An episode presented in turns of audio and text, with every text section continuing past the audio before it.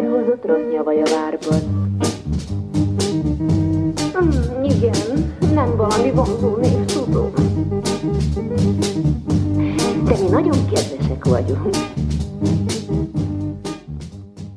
Szervusztok, kedves hallgatók! Ez itt a Rossz Nyavaja Ostrom Podcast 33. adása. Én Mr. Jackpot vagyok, velem szemben pedig állandó műsorvezetőtársam.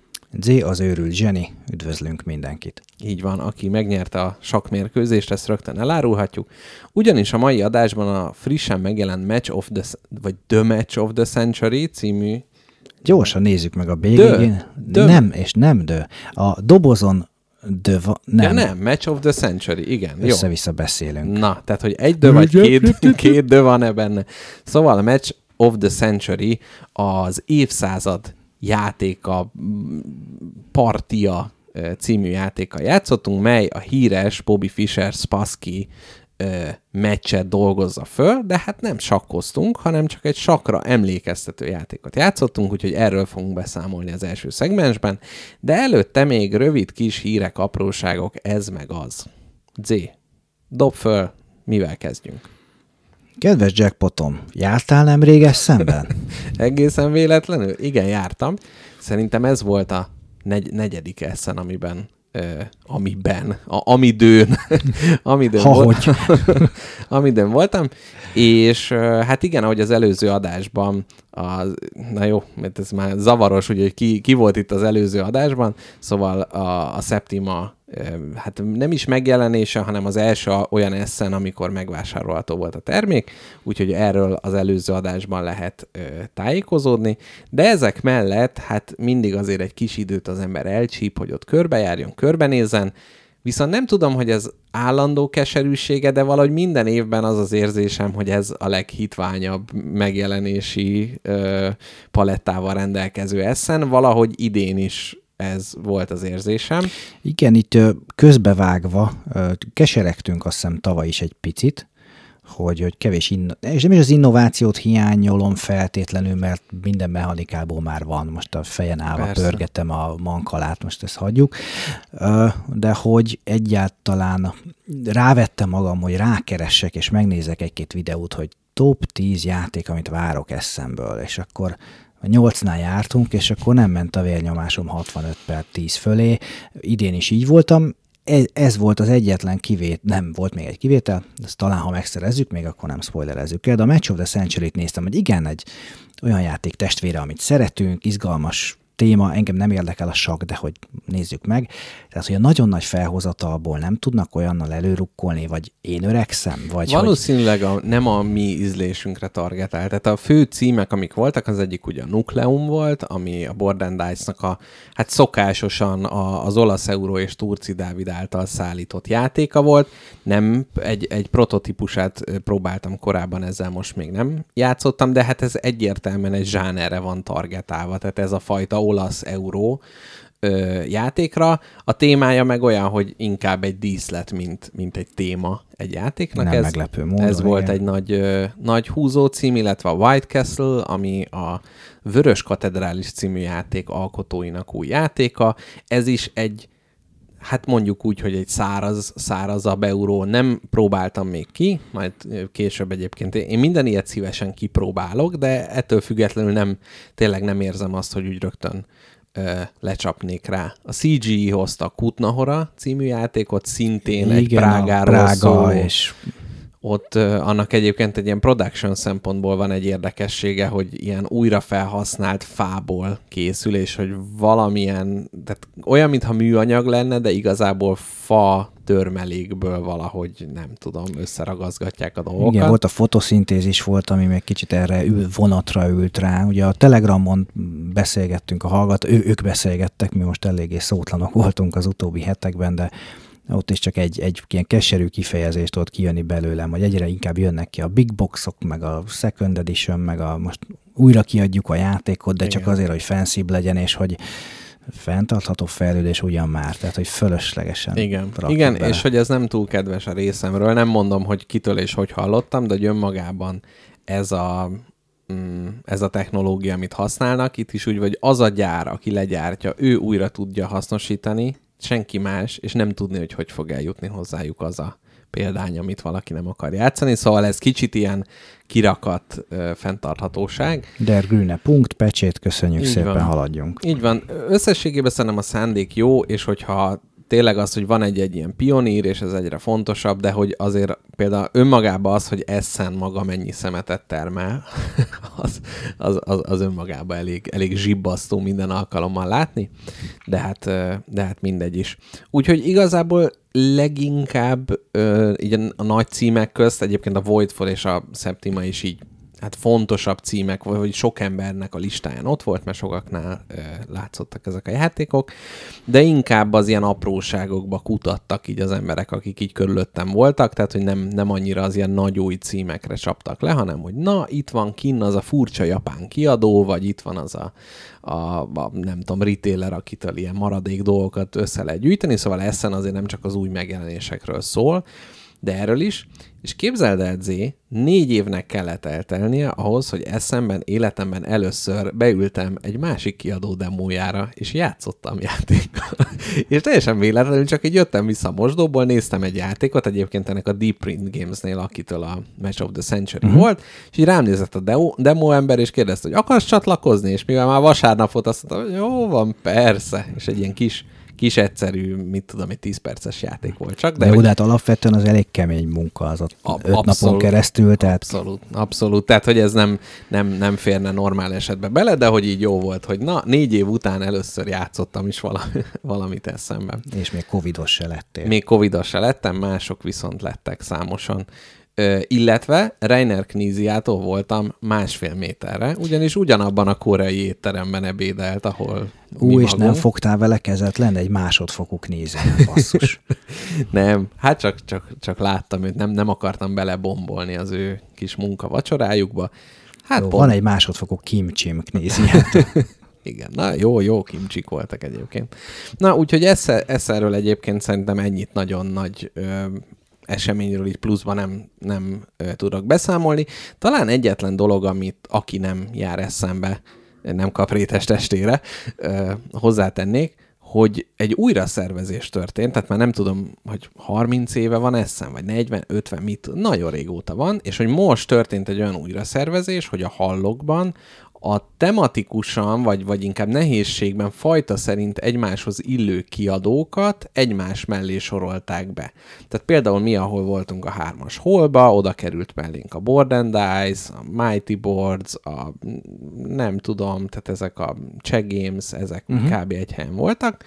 Viszont például mondjuk az RPG standok egy másik holba voltak. Az ilyen gyűjtögetős kártyások megint máshol. Akkor az ilyen insert, meg ilyen kiegészítő dolgok megint máshol. És egyébként nagyon megosztanak a vélemények, mert egyeseknek ez nagyon jól jön, hogy nem a, a kisgyermekes család ül le a Voidfall mellé, és fakad sírva a gyermek a szabálymagyarázás tizedik percében megtörtént események alapján. hanem, hogy akkor itt már eleve a targetált közönség jön, viszont ö, önmagába a kiadónak a színes portfólió föntartását hátráltatja. Tehát például nálunk is mondjuk egy Astra, ami egy sokkal inkább egy, egy családoknak szóló játék, az értelemszerűen itt nem ment annyira, mint hogyha abba a holba lenne, ahol a jobban családi játékok vannak, illetve hát itt el kell sírnunk szegény Laseroxnak a történetét is, akik mint ugye inzergyártók a, a manufacturer búszok mögé lettek berejtve, tehát ahol a, a, a Panda, a Longpak, ahol hát eleve ilyen B2B kapcsolatok vannak, tehát ez a gyártas nálunk meg itt megmutatjuk, hogy micsoda, de hát oda épeszűen, mert nem tévedt oda, de mégis csak oda lettek ők így besorolva, szóval vannak áldozatai és egyébként több, többen panaszkodtak, hogy, hogy rossz, rossz helyre sorolták be őket, és egyébként én egy kicsit visszasírom a régi eszent abból a szempontból, hogy sokkal több dologba futottam bele véletlenül. Sokkal több a meglepetés Igen. nyilván, amikor Igen, a igen. furcsa japán kiadó mellé lépsz egyből mondjuk az Így. anakronim mellől, hát az, az Így van, más így lehet. van. Úgyhogy, úgyhogy én ezt kicsit... Sose voltam, nekem szimpatikusabb a, a színes, de hát Igen, ab- abszolút, abszolút. Lehet, hogy egyébként vendégként, tehát hogy de mondjuk én, aki ugye egy holban dolgozom, és akkor ott, amikor járom a kis köreimet, akkor, akkor most ez nem volt annyira változatos, mint, mint lehetett volna. Na úgyhogy igazából ennyit, ennyit eszerről. Öm, van, van még valami kis hírünk, Zé? Nincsen, amennyire tudom. Amit tartogatunk még következő adásra, amikor már aktuálisabb lesz. Jók ezek a kis hálószobatitkok. Úgyhogy szerintem kanyarodjunk rá, üljünk le a saktábla mellé. Üljünk is le.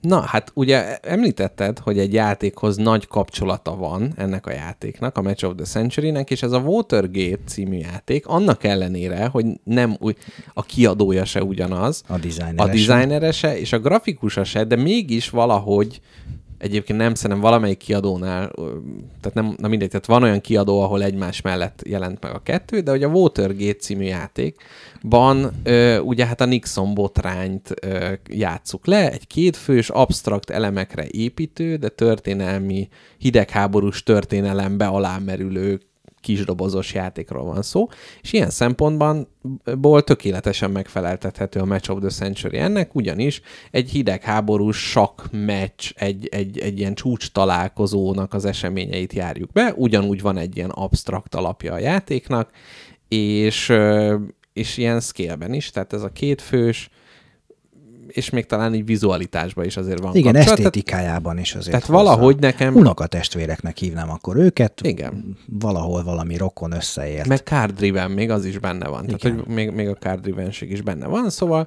valahogy ez, ezek ilyen, igen, hát ha nem is ikertestvér, de unokatestvér játékok. Öm, és ugye a Watergate-ről már volt egy rohamunk, Igen. már kaptunk egy rohamot. Kaptunk rohamot tőle.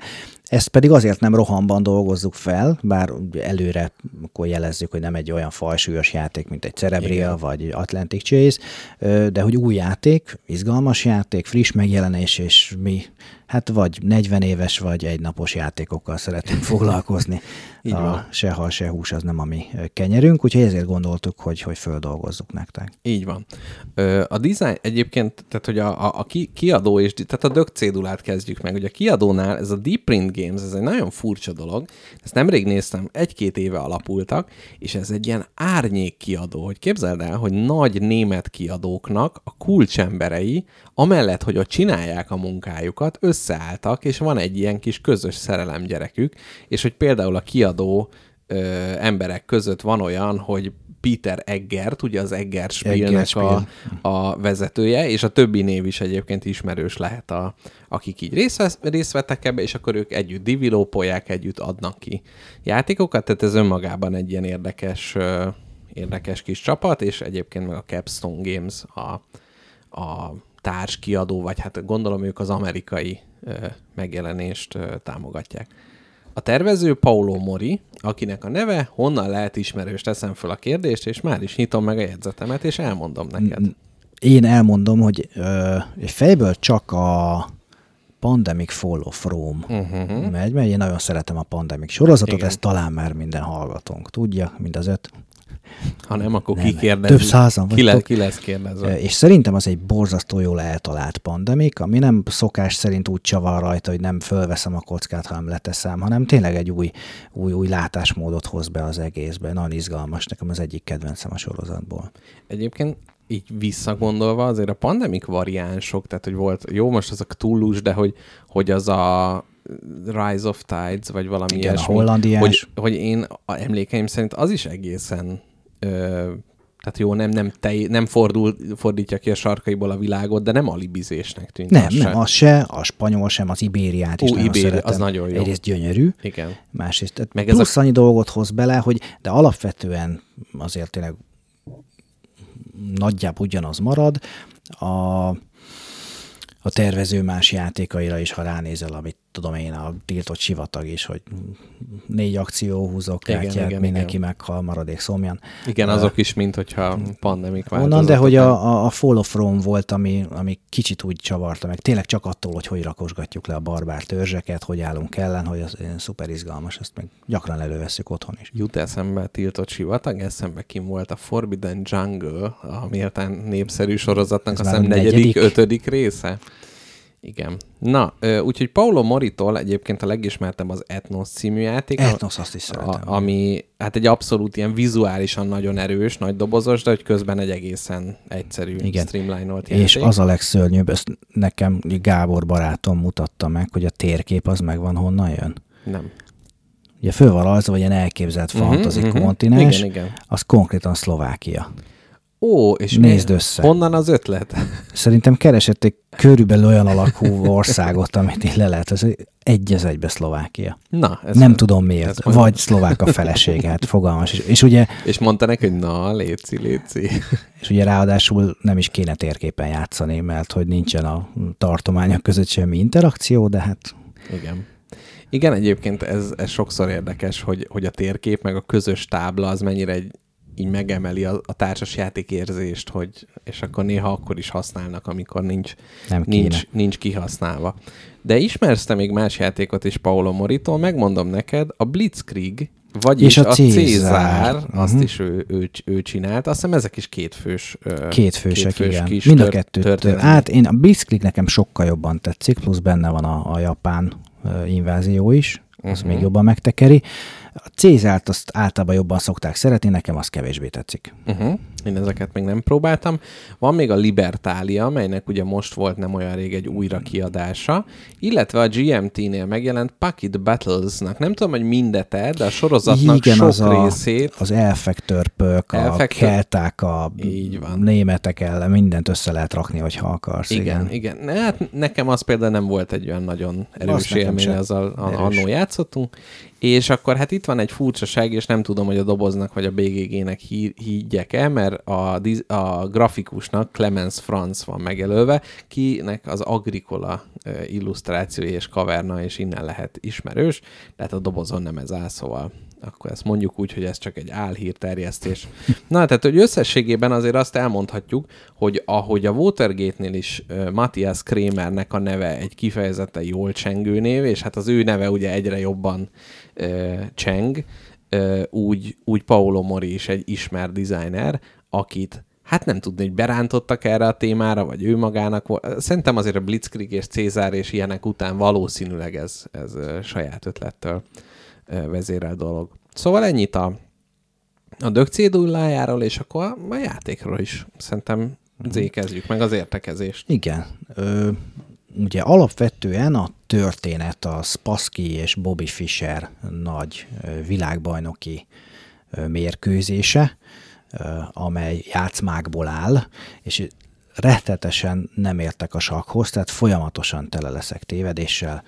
Még az évszámot sem tudom, majd ö, kérlek 72, egészítsd. ezt, 72. ezért néztem meg a doboz. Mhm. 72 nyara, mint tudjuk, ugye? Ugye itt egy, egy világbajnoki mérkőzés abból áll, hogy játszmákat játszanak, és előre lefektetik, hogy hányat kell nyerni, vagy a 8-ból hányat, vagy 17-ből, vagy aki eléri a 14-es felet, ezeket nem tudom. Úgyhogy a játékban az egyik játékos Spaskit és a stábját, másik pedig Bobby Fischert és a stábját alakítja, és játszmákat szimulálunk, Mm, egy nagyon messziről saktáblára emlékeztető táblán, de nem sakkozunk, tehát a sakszabályait nem kell hozzá ismerni. Körülbelül hát egy és négy kör, játékbeli kör alatt lejátszunk egy játszmát. Inkább nézzük úgy, mint hogyha a stratégiai szintről néznénk egy ilyet, és azt mondjuk, hogy most Bobby Fischer elfoglalta a gyalogcentrumot.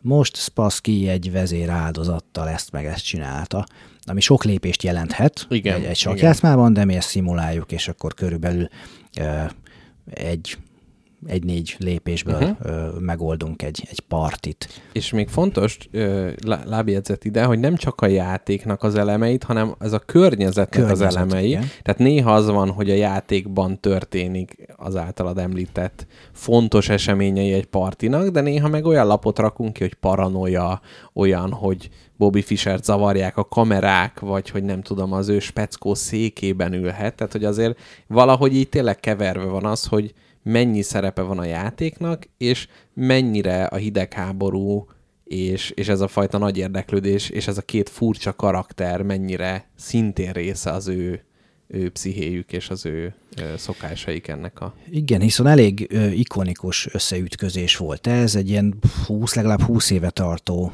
szovjet uralmat ö, tört meg Bobby Fischer, és nagyon remélte is ugye az amerikai, meg a nyugati közönség, hogy erre majd sor kerül.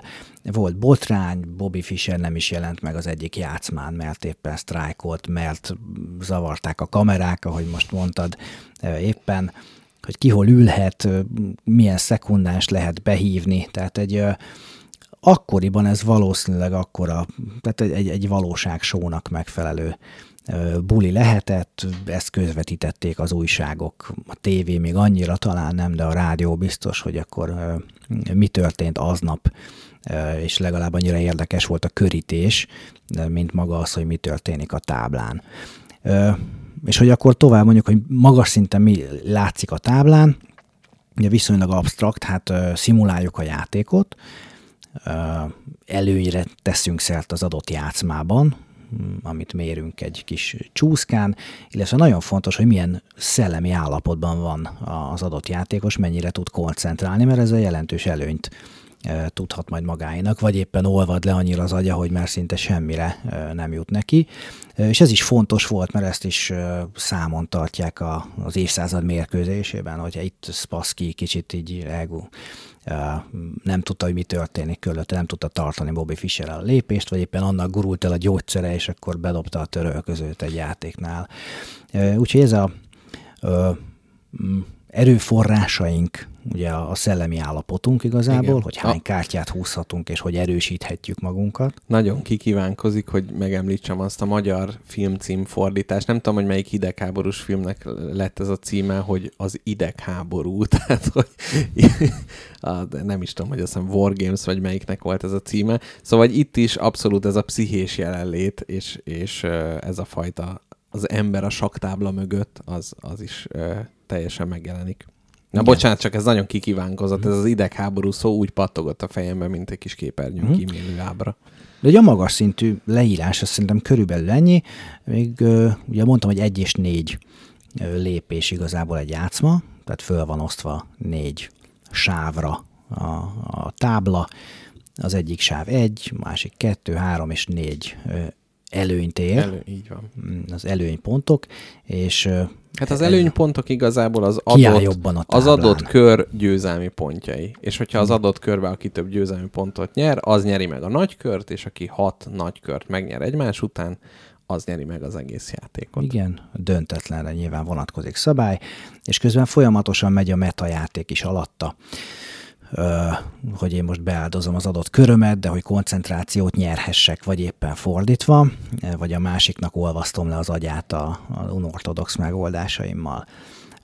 Mondtad, hogy ugye kártya vezérelt a játék, nagyon érdekes, a két oldalú kártyákkal játszunk, a nullától ötig vannak erősségek a, a kártyán, és van rajta egy adott előny is. Ami... Igen, itt a két oldal, tehát hogy a hátlapja ja, az fix, tehát hogy úgy, hogy van egy föl. Hogy fordítom a kártyát. Így van, tehát hogyha átfordítjuk. A... Na hát igen, ezt nehéz elmondani, hogy átfordítjuk igen. a túloldalra, ugye az is megvan. Tehát kicsit úgy kell elképzelni, mint a francia kártyánál a figurák, hogy az egyik fölfele néz, a másik lefele. Hogy Csak nem is, szimmetrikus, hanem az egyik a, fekete, így. másik fehér, más szám is szerepel, és más előny is szerepel. Rajta. És hogy ez egy fontos elem a játékban, ugyanis hogyha én a fehér oldallal fölfele játszok az adott körben, akkor azok a lapok, amit nem játszok ki, az a következő körben a kezembe lesz, viszont akkor már a másik oldalára át kell fordítani. Tehát, hogy sokszor nem csak az elsődleges szinten menedzseljük a kártyákat, hanem számolnunk kell a következőre, hogy mi az, amit ö, oda el fogunk tárolni. És hogy önmagában az összecsapás ezeken a hat szintereken, vagy ezen a négy ütközési ponton, az a kártyának az értéke, amit meg lehet 0-1 vagy 2 plusz értékkel dobni. Vannak ilyen kis gyalog bábuk, amiket a kártya mellé hozzá lehet rakni. Viszont, ja, és hogyha valakinek nagyobb az értéke, ugye az viszi a, az adott területet, viszont a vesztes játékos a kártyáján lévő képességet azt aktiválni fogja, ami, hát mondjuk úgy, hogy nem is feltétlenül egy catch-up mechanizmus, mert hogy nem, nem a lemaradását segíti, hanem néha még az fontosabb is, és néha van olyan, hogy azt mondjuk, hogy jó, most itt kapnék két győzelmi előnypontot az adott körre, de az a képesség, amit így a másik lé, aktiválni tud, az sokkal erősebb, tehát ezért most lehet, hogy kihozom döntetlenre, vagy lemegyek alá. Tehát, hogy elég sok rétegen kell végig gondolni a kártyáknak a kijátszását, az, hogy most mennyit ér, mennyit érne az a kártya a következő körben, mennyit ér, ha nyer, nyerek vele, és mennyit ér, ha veszítek vele. És hogy ez szerintem egyébként pont egy akkora ilyen gondolati tér, amit jól be lehet járni, van is mélysége, de nem nem ringat olyan illúziókba, hogy, hogy nagyon, tehát hogy tényleg nagyon kell ismerned az összes lapot, és számolni, és minden egyéb ilyen dolgok. Igen. Tehát az a szépsége a játéknak, hogyha ha csak azt nézem, hogy mi történik, lerakok egy lapot, Jackpot is lerak egy lapot. Megismételjük még, vagy nem ismételjük meg. Ugye van olyan kártya, ami eldönti a, az adott játszmát egyből, vagy lehetőséget ad arra, hogy bedobjam a törölközőt, illetve ha valaki nagyon elhúz, akkor a többi területet már nem is kell lejátszani. Ezek a kis, kis parasztok, amivel meg tudom erősíteni, ez is egy erőforrás, hogyha magas a koncentrációm, több ilyet kapok, erősebben tudok jelen lenni a táblán, hogyha meg rosszul koncentrálok, akkor kevés ilyenem van. Ez egy folyamatosan valamennyire megújuló erőforrás, de nagyon hamar el lehet tapsolni, hogyha az ember erősíteni akar. Úgyhogy igazából ennyi történik a, a táblán a, mint egy kártyavezérelt játékhoz illik, azért majdnem minden kártyán valami egyedi dolog van, ami a két szemben álló félnél különböző is, az értékek nem. Ezt leellenőriztük gondosan. Végén kirakosgattuk, igen. De, de hogy milyen tulajdonsággal bír a kártya, az bizony eléggé más, és hát nyilván rajta a kis szövegek, a történelmek is új, újság feliratok, címek, főcímek, kis cikk részletek, nem tudom mennyire valósak, mert hogy ezek nem fényképek általában, hanem, hanem illusztrációk, de könnyen el tudom képzelni, hogy tényleg uh, elmentek a kongresszusi könyvtárba, és akkor kiírták, hogy mi volt a Washington Postban aznap reggel. Hát ez is különböző, ez hozzáad egy olyan ízt a játékhoz, hogy tényleg én kicsit a, a bőrében érzem magam a, a játékosnak.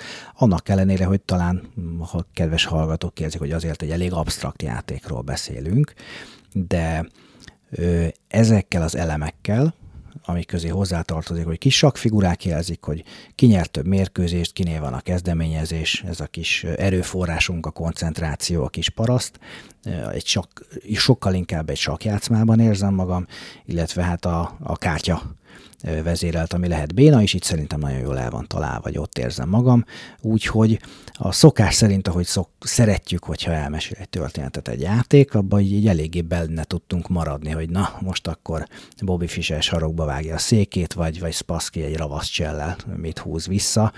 Meglepően jól működik egy absztrakt játék ellenére az, hogy a sztoriban maradjunk. Abszolút, és, és hogy azért voltak olyan mechanizmusok, aminél így, így nagyon bólogattunk, hogy igen, ez milyen jól össze van kötve. Tehát az, hogy például a, a, a kártyáink, ugye pont annyi gyalogkártyája van mindenkinek, pont annyi futó, nem tudom, tehát minden, mindegyik figurához, mint, tehát hogy 16 kártyával dolgozunk, mint a, a, a rendes sakban, és hogy ahhoz is, hogy például, ahol a király van mutatva, ott látszik, hogy valami áldozatot kell tenned azért, és akkor most lehet, hogy azt a meccset elbukod, és az tényleg egy, egy király áldozat azért, hogy nem tudom én, mondjuk a király áldozat a rendes sakban az nem annyira értelmezhető, de hogy, hogy nem tudom elképzelni, hogyha ezt mondjuk egy háborús vagy más témára át kéne húzni, akkor az zöggenőmentesen menne. Tehát ezzel most elgondolkodtam, hogy mondhatjuk-e azt, hogy 4-6 szintér, vagy mondhatjuk-e azt, hogy jó, de a kártyának a túloldala, de hogy akkor, tehát hogy úgy, úgy szerintem pont annyira kapcsolódik a témához, aminél még, még az ember helyesel, hogy aha, ezt értem, hogy miért, miért így van. Tehát, hogy valahogy így segíti a, a, a megértést, de igen, azért hát igen, szívében iszonyú, uh-huh. nagyon absztrakt a dolog. Iszonyú messziről nézve, mondjuk egy Airland and Sea talán eszébe juthat az embernek, de hogy ott, ott nem forgatom meg, nem viszem. Igen. Igen nem viszem igen, tovább igen. a hasonlatot. Nagyon messziről nézve talán emlékeztet rá. Igen, és a másik, hogyha nem ezzel a témával lenne ez a játék, akkor nem biztos, hogy eljutottunk volna ide. Tehát azért van ennek a fajta, hogy van, van ez a kis történelmi vonzódásunk, meg az, azért az ekkora játékokhoz, de hogy el tudom képzelni, tehát hogy hogyha egy Erlanden Sea témájú játék, és mondjuk nem az Erlanden Sea, amiről köztudomásulag nagyon jó, és ezért hát úgymond levetközöd az, hogy jó, jó, hát ez most egy nagyon unalmas kinézetű játék, de milyen jó játék, és aztán ugye meglátod, hogy tematikusan is jó, de hogy szerintem ez, ez egy olyan obskurus téma, ami eleve, tehát amikor először megjelent, így röhögve küldtem be az ilyen céges izé, chatbe, hogy nézzétek meg játék egy játékról, hát milyen, milyen, milyen jó Igen. ez. Ahogy És- szeretjük a meta dolgokat. Igen, és hogy szerintem ez pont jól lett megjátszva, tehát hogy azért ez elsülhetett volna nagyon furán, hogy nem tudom én, effektív sakkozás, de hogy akkor mellé rakott, tehát hogy nem akarja imitálni a sakkot, hanem pont ez a kizumolt állapot, és szerintem ez, ez abszolút jól áll neki, és, és engem tökre lelkesít, amikor valaki mer ilyen ö, témákhoz nyúlni. Szóval nekem ez Igen, tehát ha mondjuk egyik oldal ork, másik elf lenne, akkor nem néztem volna meg. Abszolút. Tehát itt, itt segített az is, hogy, hogy mi a téma, és nagyon jól passzolgatja egymásnak a labdát, szokásos képzavaraimmal élve a, a király és a királynő ebben a játékban. El tudom hinni, hogy ott vagyok, és azt játszom. Na Zé, szerintem menjünk és pontozzuk a játékot különböző szempontok szerint. Vizualitás. Én azt kicsit már regéltem, róla szerintem a, bár nem túl régen sajnálkoztam, itt, hogy mennyi a műanyag a, a játékokban, de hogy itt nagyon jól áll, hogy kis sakfigurák is De az, benne fából, vannak. az nem fából van? Jó, igen, Jó, de értem. tehát, érted, hogy a, hogy, hogy a, meg lehetett volna oldani kis fakockával, Aha. bé- bés színben is, de hogy nem ez volt a döntés. Abszolút. De ez jó volt. Kártyák szerintem jók, elég minimalista azért a megközelítés, nekem kifejezetten tetszik. Uh-huh. Abszolút. Szerintem is a, a Watergate egyébként a legjobb benchmark, tehát ott is ez a történelmi dolgok használata, meg ilyen anyagszerű ö, patternek, és amit mondtál sakk figuráról, van a, a Pax Renaissance, amivel Igen. te még nem játszottál, viszont tudom, hogy néhány hallgatónk ett, már ettől nagyon izgalomba jön, hogy kimondom, hogy Pax Renaissance, hogy abba is ugye sakkfigurák a jelölők, és hogy ott is valahogy az is egy olyan ilyen régi, régi dologgal való kapcsolódás, hogy odarakni azt a két parasztot, az egy olyan jó, va- valahogy tényleg egy ilyen, ilyen gulyás marcisan mondva valami ősélményhez kapcsolódik,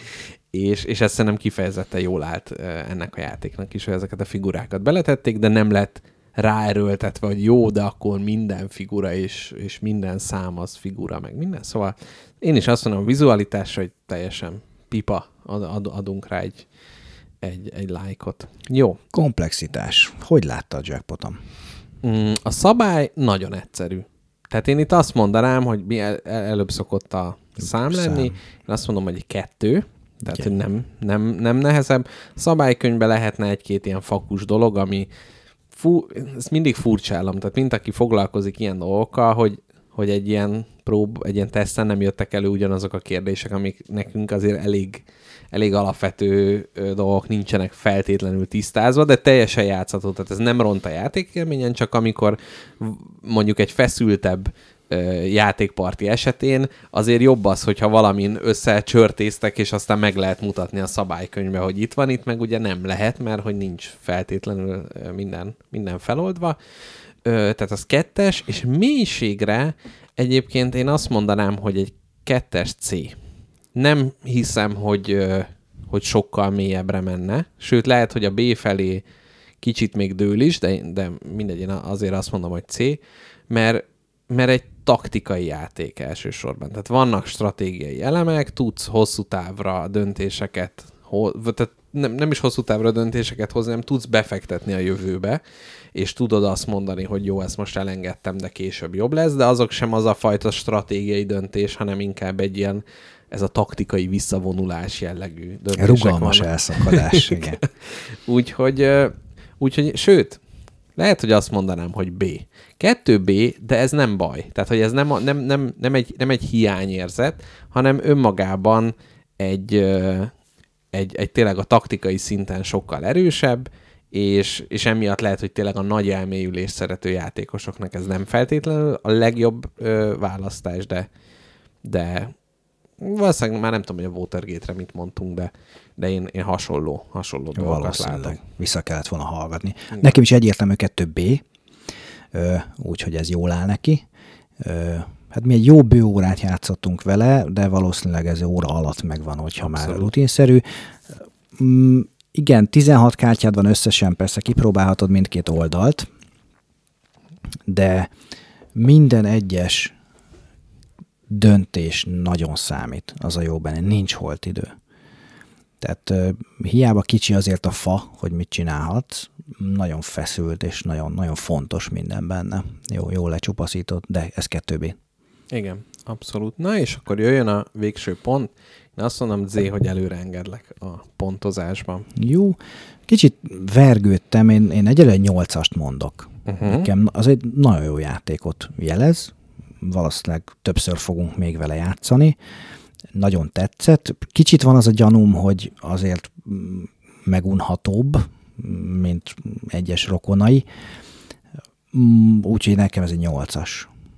Igen, én, én egy hetest, hetest adok rá, és összességében nekem is tetszett, viszont pont ez az érzésem van, mint amit mondasz, hogy a, a Watergate, mint hát rokonai, tehát így, így hasonlóságban, sokkal több kártyával dolgozik, sokkal több kombinációs lehetőség jöhet ki, és itt meg az az érzésem, hogy sokkal limitáltabb hendel dolgozunk, és mindig izgalmas, de nem annyira sokszínű a döntés, amit meghozok, és, és hogy most azt érzem, hogy persze nem fogom eladni egyelőre, és szívesen játszok vele ö, még többször, viszont tény, tényleg azt, azt, a, azt a fajta ilyen meglepetés faktort, vagy hogy mondjam, azt nem feltétlenül várom a játéktól, hogy úgy meg, meglepne legközelebb. Úgyhogy ez egy hetes, de szerintem a hetes az egy jó, jó értékelés, kivéve, amikor a Septimára adják, mert inkább a nyolcas, és a fölött szeretjük. Úgyhogy, na hát akkor ez a, ez a pontszám, amit adtunk a játékra, a Match of the Century, és akkor egy rövid hangeffekt után jövünk vissza hozzátok a második szegmenssel. Egy szép napon meg is érkeztek a híres sakkozóhoz, aki először emesét vonta kérdőre.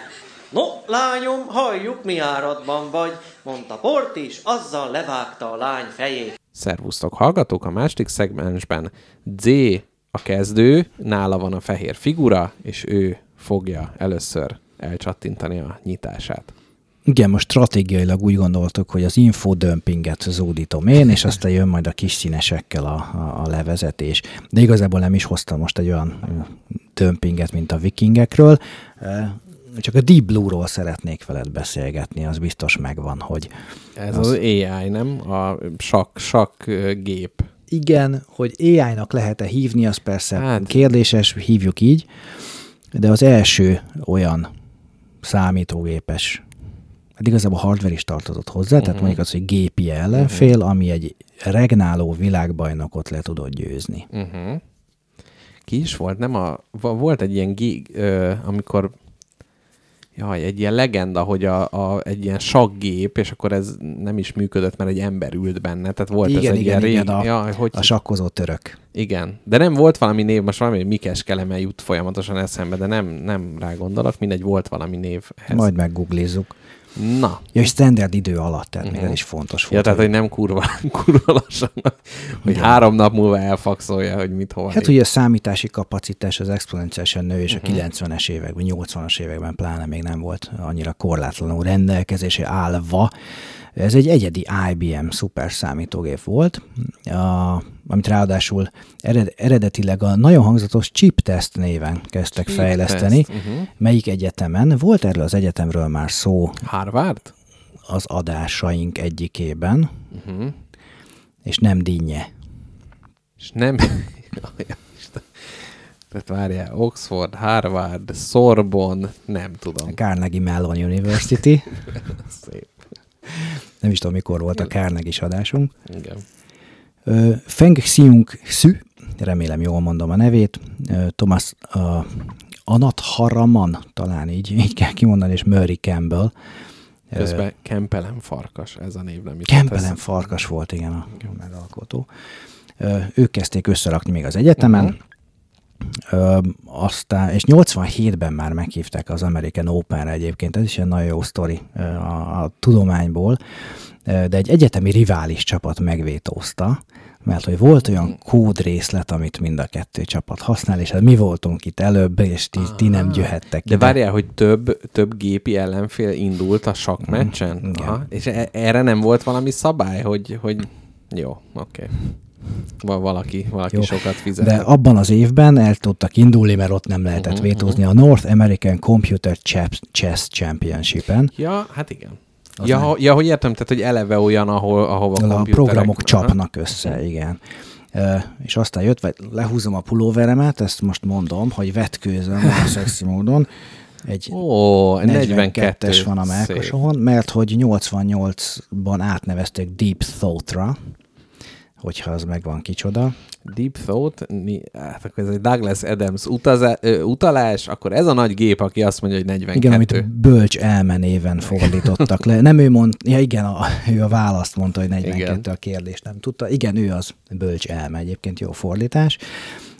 Én direkt, ja, ez, ez Adams-től inspirálva átnevezték Deep Thought-ra, átmentek az IBM Research-höz, ott faragták, fúrták, upgrade folyamatosan, és az volt a kimondott cél, ugye ez AI kutatás volt azért, hogy bajnokot legyőzni. 89-ben Kasparov még megverte. Uh-huh. Hátra vitt a sufniba, és egy széklábbal. Igen. Megint átnevezték, hát ha név a baj, és akkor Itt kapta aztán a, a Deep Blue nevet, Aha. ez már az IBM mert hogy, jött. Hát hogy az IBM... Blue volt szegény, mert hogy megverte a Kasparov. Köszönöm szépen. Nem, hanem nem tudott mélyen elkeseredett. Nem volt még teste, és ezért frusztráló volt, de most ezt nem viszem tovább, ezt a gondolatot. az IBM-nek a beceneve a Big Blue, és akkor ah. ja, innen jött a Deep Blue dolgoztak rajta, dolgoztak rajta, már 95-öt írunk, akkor a World, World Computer Chess Championship 5. körében még kikapott, de 96-ban már játszmát nyert Kasparov ellen, de ott még 2-4-re a mérkőzést uh-huh. elveszítette.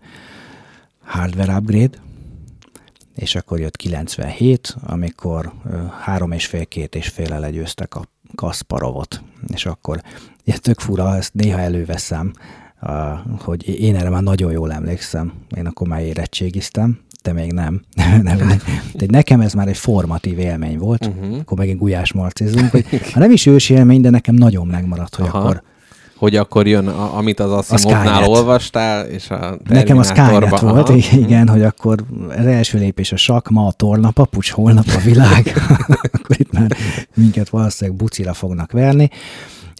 Csak egy-két érdekes még, hogy olyan, olyan 6-8 lépésre gondolkodott előre, ami teljes fát figyelve egyébként, uh-huh. az mhm. baromi sok. A sok, igen, igen. Tehát azért is bírálták, hogy hogy igazából még nem intelligenciából nyerte, meg ezért mondtam, hogy még ezt az AI-t ezt azért valaki challenge akkor is, hanem egy brute force módon Aha. számolta ki, és a lépésekhez ugye erő van rendelve, és akkor mindig kiválasztotta a leg, legnagyobb súlyú lépést így a, a fában. Így, egyébként ez a 6-8, ez néha 20 plusz is lehetett, hogyha nagyon nyilvánvaló volt az ellenfél válasza, akkor ott nem nézte a teljes aha, fát, tehát aha. az néha nagyon-nagyon messzire Ja, tehát hogyha nézni. nem volt sok elágazás, akkor aha. Igen, nem volt értelmes előazás. Ja, és egy nagyon vicces módon, és itt jön a koncentráció, hogy az első játékban, szóval föl is írtam a 44. lépésben, ott egy, egy, egy bagos lett szegény Deep és egy ilyen végtelen hurokba került, amit egyébként kezeltek a programozók, mármint nem nyúlhattak bele játékokban a kódba, igen. de menekülési út az volt, hogy akkor egy véletlenszerű lépést választ a lehetségesek közül.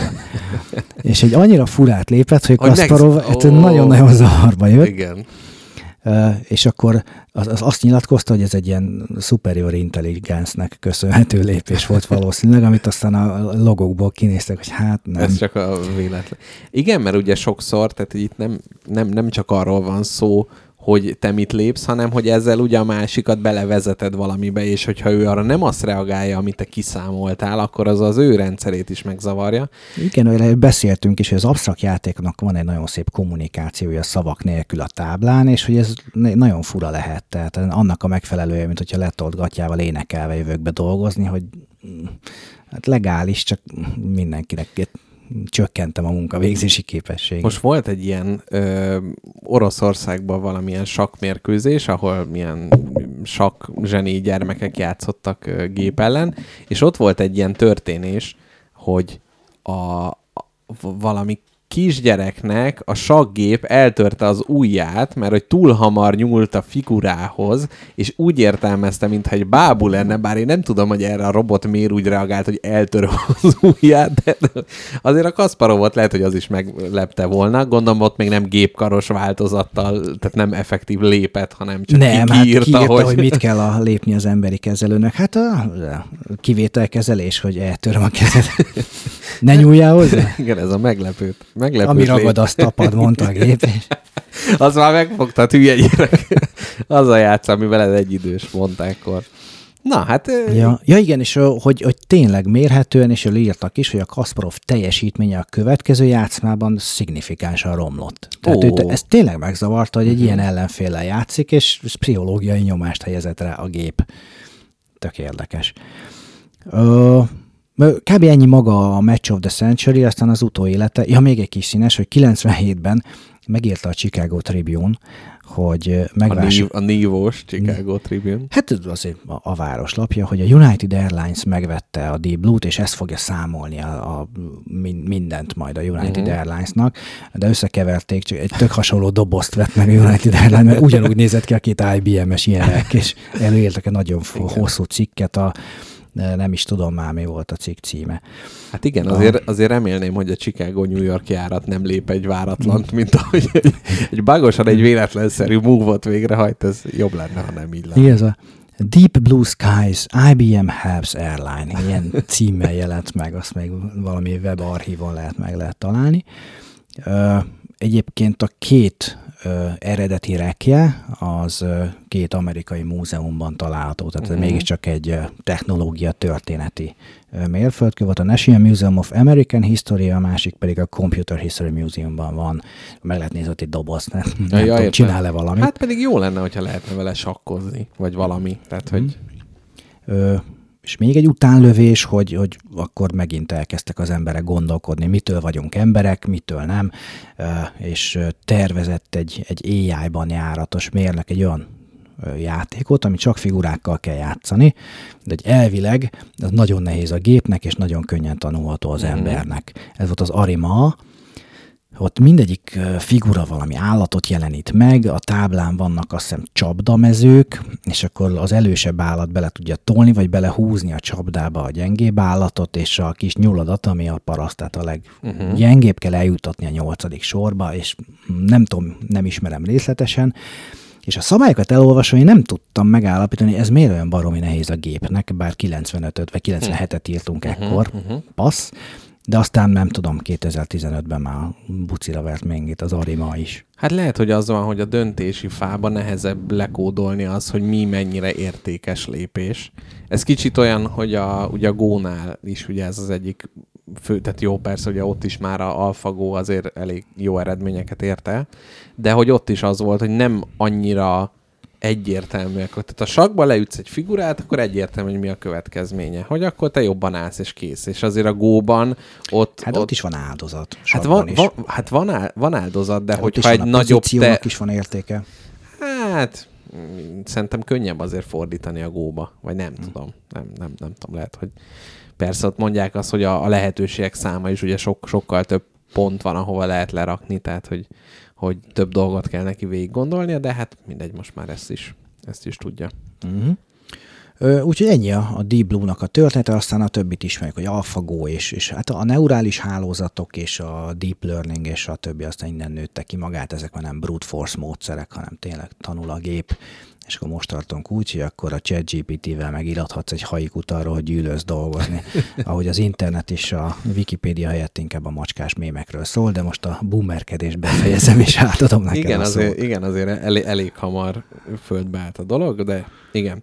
Az előző szegmensben egy, egy film nagyon a nyelvemen volt, és ajánlani akartam, ez a Pound Sacrifice 2014-es, meg közben megkerestem, ez szól erről a híres meccsről, uh-huh. a Match of the Century-ről, amit egyébként Reykjavikban játszottak a 70-es években, és ebben ez az egész pszichés vetülete a dolognak, meg a hidegháború szerepe az benne van. Én ajánlom ezt a filmet, szóval Még akár a show is megtalálhatjátok, hogyha nem felejtjük el addig. Na de, amiket sokkal érdemesebb lenne megtanítani a mesterséges intelligenciának, azok a különböző sakk variánsok, ugyanis becsuktam a szemem, és elgondolkodtam rajta, hogy mit jelent nekem a sakk. És gyerekkoromban értem szerint nagyapámmal, meg apámmal, meg mindenféle emberekkel, marcon a férfiakkal játszottam sakkot, viszont volt egy sakk változat, amit francia sakk néven futott. Nem tudom, hogy te magad találkoztál ezzel a változattal. Nem. Francia saknak az a lényeg, ez is egy sakk variáns, amikről szó lesz, egy olyan sakk, amiben, hogyha valakit le tudsz ütni, le kell ütnöd, és Mhm. az nyer, aki meghal. Tehát aki először kiírtatja Aha, magát a értem. másik által, és ez az egy variáns volt, amit úgy, amikor már untuk magunkat, akkor jó, akkor francia sakk, és mindig ilyen, mi van? Ilyen teljes, teljes őrület, meg ilyen, ilyen ütési láncokba így belekerült, tehát hogy teljesen más az egész játék.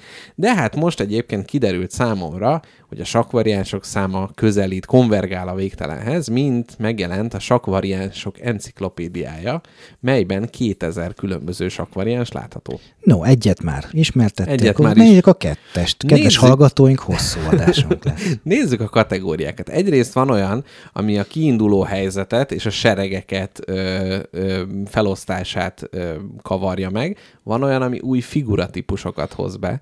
Van olyan, ami a játék ö, során való szabályokat ö, hoz be a játékba, a tábla alakját is módosítják, illetve van olyan, ami a játékosok számát, tehát hogy nem csak kettel lehet játszani. Ú, hát annak idején a, ugye a gondolkodó bolt, az már nagyon régi. Igen. Szerintem 90-es évek, és Igen, ott láttam igen. először három személyes sakkot, és robbant ki az agya kamasz énemnek, hogy úristen, hát ezzel muszáj játszani. Így van, és aztán soha nem játszottunk vele.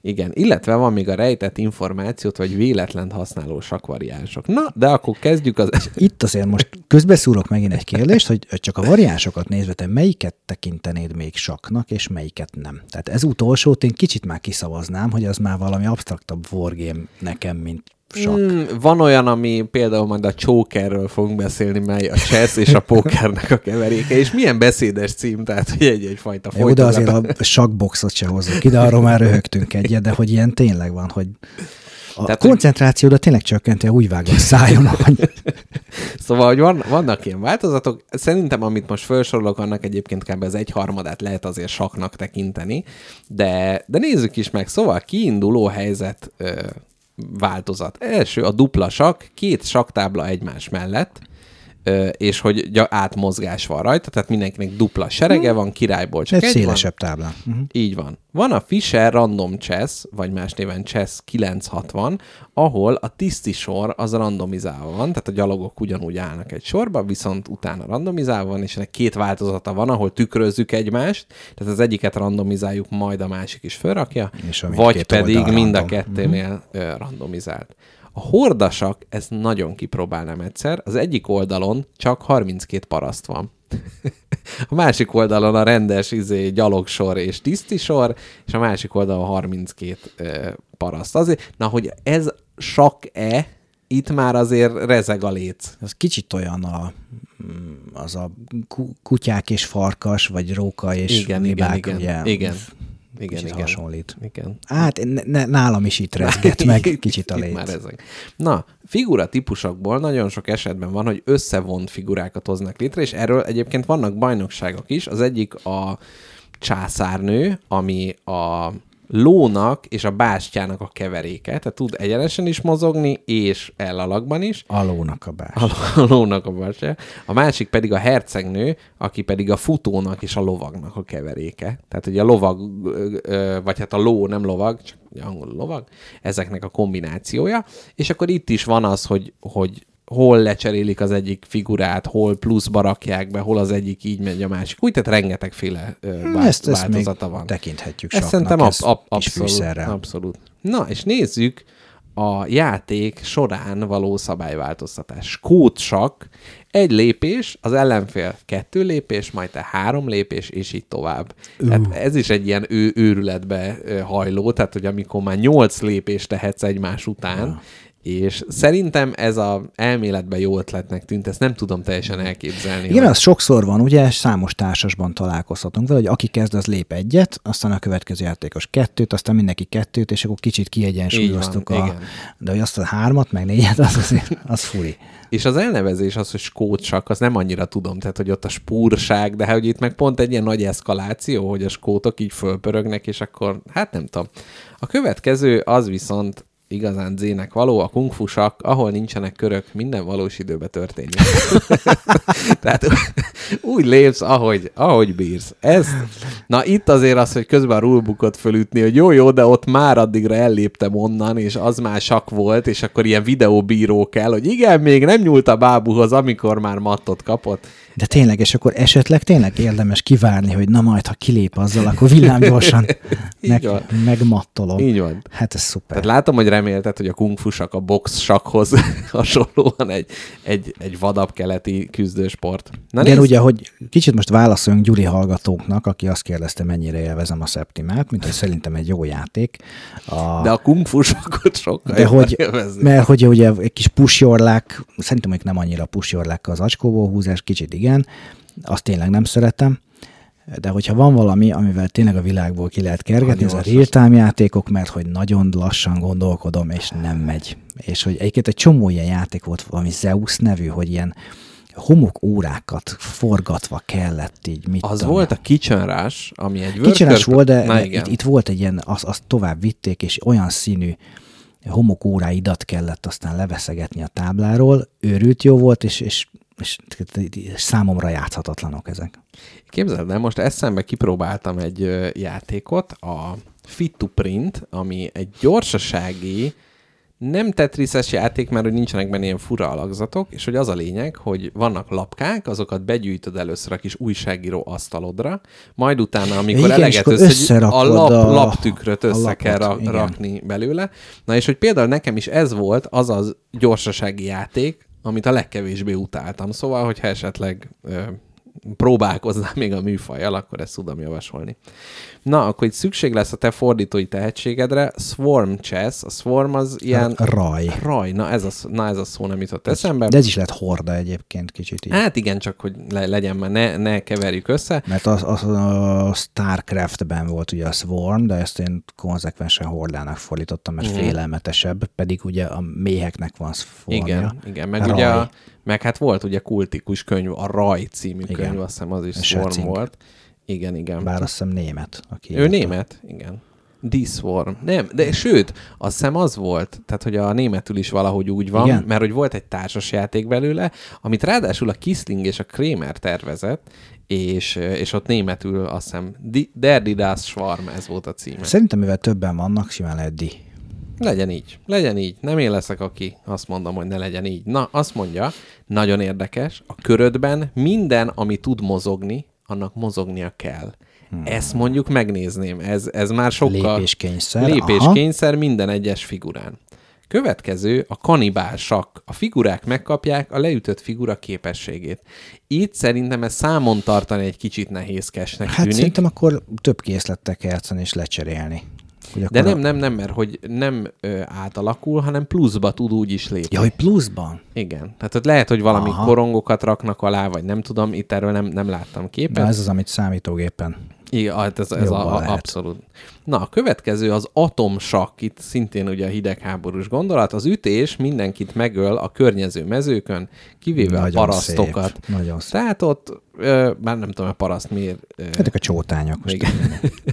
Na, és akkor szintén, ha már a politikailag nem korrekt elnevezésű sakk ve- verziók, a beiruti sakk. Egy bábút a játék elején titkosan megjelölsz, mert nála bomba van, és akkor nyersz, ha királyt felrobbantod. És ugyanúgy robbant, hogy a maga körüli nyolc mezőt robbantja föl, hát ugye. Hát igen, egyébként ez, ez, ez jó, ez, ez talán már nem sok, de van pár ilyen, hogy hívták, a Hanami Kojinak a tervezői jöttek ki egy ilyen hasonló kémes játékkal. Ugye, hogy Ö, és de- felém néz, mindegyik, én tudom, hogy melyik a kém, igen. és akkor úgy kell mozogni, mintha ő lenne, de nem ő az is. Igen, igen, igen, igen, igen, igen. Ez, ez abszolút ismerős. Egyébként ezt is kipróbálnám, de mivel, hogy a győzelem, tehát szerintem addig sakk, sok esetben, amíg a mat az működik benne, és a hordasaknál is az volt, hogy nem azt mond, bár lehet, hogy egy király van, és a horda mellette, na mindegy, szóval, hogy Ja igen, ott, hogy mindenki paraszt, hát akkor 15 paraszt és a király. igen.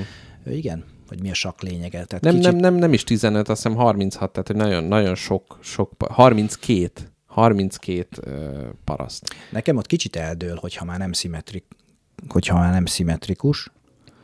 Ugye volt erre is egy-két példa. Mondjuk a random sakk az kicsit ilyen határeset, hogyha mindenki ugyanúgy randomizálja, akkor az, az tökre sakk, ha nem annyira, akkor az még sakk. Én nem tudom, szerintem nekem nem a szimetria, hanem az, hogy ugyanaz a, inkább a cél legyen ugyanaz.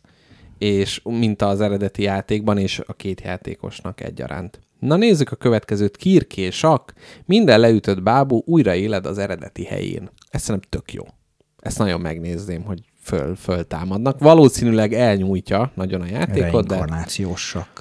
Gravitációs sakk. A kör végén a figurák a gravitáció szerint a falig per más figuráig esnek. Tehát valamelyik irányba van a gravitáció, tehát előrelépsz valami, és utána suty neki ütődik a, nem tudom, jobb oldali falnak, vagy a bal oldalinak. Ez szerintem egy ilyen kis tetriszes ö, dolgot ad bele, hogy jó, akkor most itt állok, de odaesek, és akkor onnan már tudok lépni, ez szerintem ez is ki, kifejezetten érdekes. De ami nem érdekes, az a kacsasak. a kacsasakban egy gumikacsát kell elhelyezni a táblán, amit a köröd végén mindenkinek, mindenki a köre végén egyel kötelezően léptet, és őt nem lehet leütni, ő csak egy akadály. Tehát egy folyamatos akadály, így megy a tábla közepén. Ezt használja az Onitama is egyébként. Van a Way of the Wind Uh-huh. kiegészítő, és ott van egy ilyen szélszellem, amit muszáj léptetni, és uh-huh. azért akadály. Na, hát lehet, hogy a gumikacsasakból... Biztos innen jött az ötlet. Jó, és a francia sakkot is fölírtam, de hogy ezt már elmondtam. Na, térjünk át a tábla alakjára. Hát itt ugye van mindenféle hexa alakú, háromszög alakú, rombuszokból álló, illetve volt egy gyűrű alakú tábla, ami nagyon érdekes volt, hogy így körbe ér gyakorlatilag, illetve volt egy olyan, ami egy henger, és mágneses figurák vannak rajta, tehát, hogy ugye, mint a földgömbön, hogy a szélén nem esel le, meg nem ütközöl neki, hanem a... Körbe hanem kör, Aha. körbe fordulsz a túloldalon. Ö, igen, van olyan, ahol ilyen blokkoló falak vannak, tehát hogy nem, nem csak üres mezők vannak a figurákon kívül, hanem vannak járhatatlanok. És van egy nagyon mind-boggling, az Alice Shock, ami úgy néz ki, hogy van két tábla. Az egyik táblán föl van állítva minden, a másik az üres. Amikor az egyikkel lépsz, a, a minden, köröde, minden kör elején kiválasztod, hogy melyik táblán fogsz lépni. Ugye először azon lépsz, amin van figura, mert a másik üres. Lépsz, és azonnal pont ugyanarra a helyre áttükröződik a Ó. másik táblán, és ott megjelenik. Tehát mindig, amikor lépsz egy figurával, az azonnal átmegy a másikra, és ilyen szempontból ugye azon a táblán ütsz, de rögtön onnan eltűnik, és hogy azt írták benne, hogy ez folyamatos meglepetéseket Nyilván. gen- generál. El is a- Tükörországban. Így Na, van, az, szép. az a inspiráló. Na, Na, ez például tetszik, mert hogy ez igazából tényleg csak kinyújtja a táblát, de nem úgy, mint az eredeti a 32 figurásak, hanem hogy így akkor máshol is megjelenünk. Így van, Jó így van. pofa. Úgyhogy ez, ez ötletes. Na, van a játékosok száma, itt mindenféle, tehát annyi játékost, amennyit el tudsz képzelni, egyet kiemelnék, a Sziámi sakk, szintén politikailag nagyon korrekt, két tábla, két csapat, és amit te, tehát úgy van, hogy te és a csapattársad, az egyik ötök fehér, a másik fekete, és ugye két ö, azt, vagy mi táblán játszunk, és minden, amit te leütsz a másiktól, azt a csapattársad megkapja. Tehát mivel én vagyok mondjuk a fehérrel, és én az ellenfelem feketejét leütöm, de azt azonnal átadom a csapattársamnak, aki lehívhatja azt a figurát, és akkor onnantól, tehát hogy itt, itt is egy ilyen érdekes, ilyen eszkalációs ö, dolog van benne. Na, és akkor jöjjön a rejtett információs részleg, mely hát a sakvariánsoknak a szép lezárója. Ugye már megpengettem a, a méltán híres Joker című játékot, melyről ilyen Meg akkor a Beirut is ide tartozik igazából. Ö, hogy rejtett információ, igen, Ide is igen, tartozik. igen, igen, igen, igen. Na, a csóker, a póker és a sakk keveréke, és úgy néz ki, hogy az elején kapsz kártyákat. A kártyákon vannak figurák, ugyanúgy van, a, mint a Texas Hold'embe, hogy jönnek föl új lapok, és előtte lehet téte, téteket rakni, és amikor az van, hogy hogy egyikünk se passzolt, vagy hogy senki nem passzolt, hát mondjuk ez egy kétszemélyes pókerből indul ki, akkor azok a kártyáid, amik vannak, olyan figurákkal kezded a játékot. Tehát eleve sokkal kevesebb figurával van, viszont az alapján licitálsz, hogy höhö, izé, két bástya, meg királynő, és akkor a másiknak meg biztos csak parasztok vannak a kezébe, és a licitálás pedig, hogyha ha megnyered a partit, akkor kapod meg azt, amit belicitáltál, tehát az alapján dől el. Egyébként ez szerintem még működőképes is lehet, nem szeretném kipróbálni, de, de, de az, az ötlet nem rossz. Na, sötét sakk. Nem látod az ellenfél figuráit, amíg bele nem ütközöl. Itt a fizikai megvalósít, gondolkodtam rajta tegnap, hogy ez így hogy, hogy lehet megcsinálni, és valószínűleg úgy, hogy van egy paravánod, ami mögött le van, ami mögött látod, hogy hol vannak a figuráid, és van egy közös tábla, ahol csak az látszik, aminek neki ütköztünk. És akkor azt mondom, hogy léptem, és akkor lépsz a paravánod mögött, és akkor a másik is lép, és akkor azt mondom, hogy aha, belém ütköztél, és akkor kirakom De a honnan közös tudom? táblát. Tehát vagy elmondom, hogy D4-re lépek, Igen, akkor meg kell mondani, Ja. de Ó. akkor meg tudod, hogy én a Aha. D4-re léptem, és én ott vagyok, Fú, tehát ezt nem, még nem értem. Akkor lehet, hogy kell egy harmadik ember, aki nézi, és akkor ő mondja, hát így. Nem, nem, nem véletlenül nem, nem vált, ez világszerte elismerté. Na, és végül, de utolsó sorban az Atlantic Chase-hez kapcsolódó kvantumsak, mely egyébként szerintem nagyon érdekes. Azt mondja, hogy szuperpozíciókba lépsz a figurákkal, tehát mondjuk egy, nem tudom én, lóval lépsz kettő irányba is, és fölraksz még egy lovat, viszont abban az esetben, ha ő interaktál egy másik figurával, akkor minden másik szuperpozíciót le kell venni. Na ez... Tehát nem mondhatom azt, hogy ott nem volt ló, Nem, tehát a ló azt- ott van, ahol interaktál a másikkal, Csak és az összes többi Jó, lekerül. csak arra gondoltam, hogy mondjuk a ló, a fön, már van fönn három ló, de nem tudjuk, hogy melyik van. És ha egy mérést végzek, tehát oda lépek az egyik mezőre, Mhm. akkor mondhatnám azt is, hogy igazából nem is ott volt a ló. És akkor már csak két nem, itt, van. itt, ez volt, tehát hogy amint valaki interaktál vele, akkor ott van, és Akkor a, több, van, a és többi lehetőség. Tehát, de hogy ezt képzeld el, hogy egyébként milyen analízis, paralízis, meg az a döntési, hogy most ide lépjek, vagy oda, hát mind a két. Szerintem az, azért, azért ez elég, elég, Ez szép.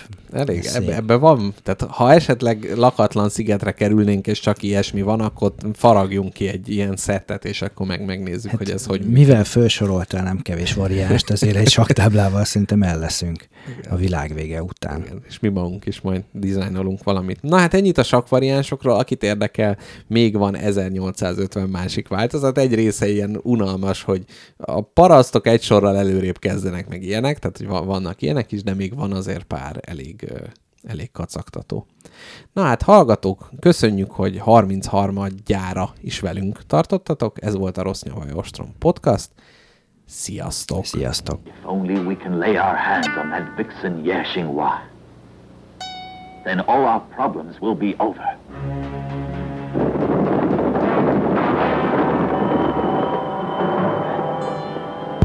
Yashinghua.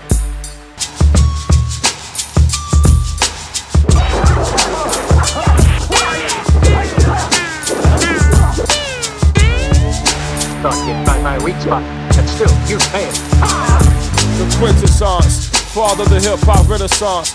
My slave been around before baton and Benetton. I've been on fingerprint proof fingertips, so when I squeeze the rubber grip, release the clip, then leave the clip.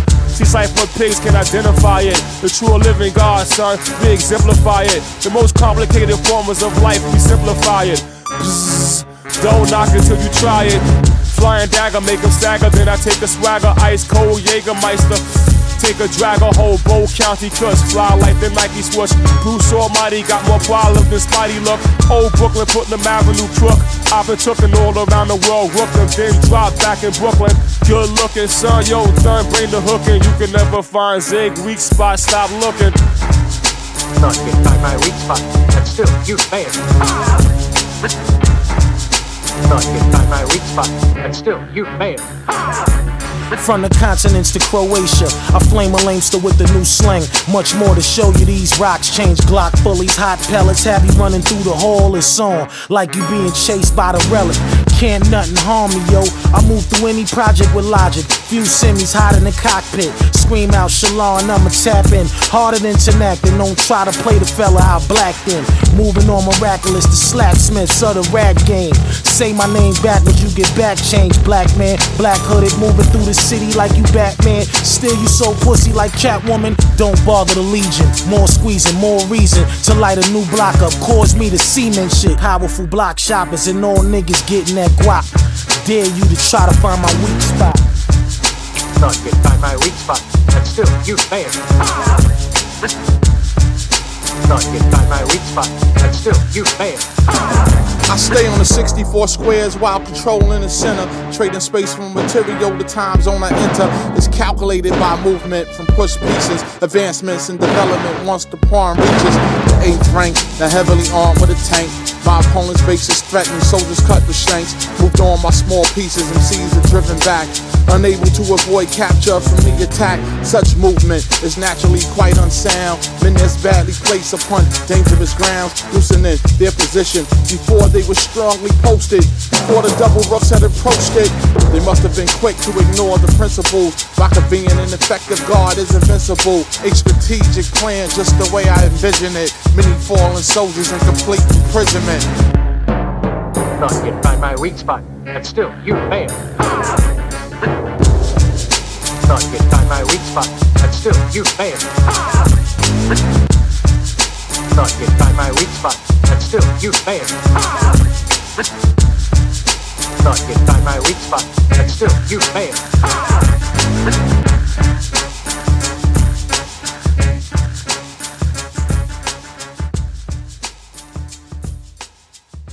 Tell you right, right, right in your motherfucking face, motherfucker. You know, you know, motherfucking well when we don't play that shit, or I don't play that shit.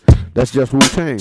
You know, I'm the nigga that that give it to you raw. When I said first things first, man, you fucking with the worst. I'll be sticking pins in your head like a fucking nurse. I'll attack any nigga who's slacking his mac. Come fully packed with the fat rugged stack. Shame on you when you step through to those dirty bastards.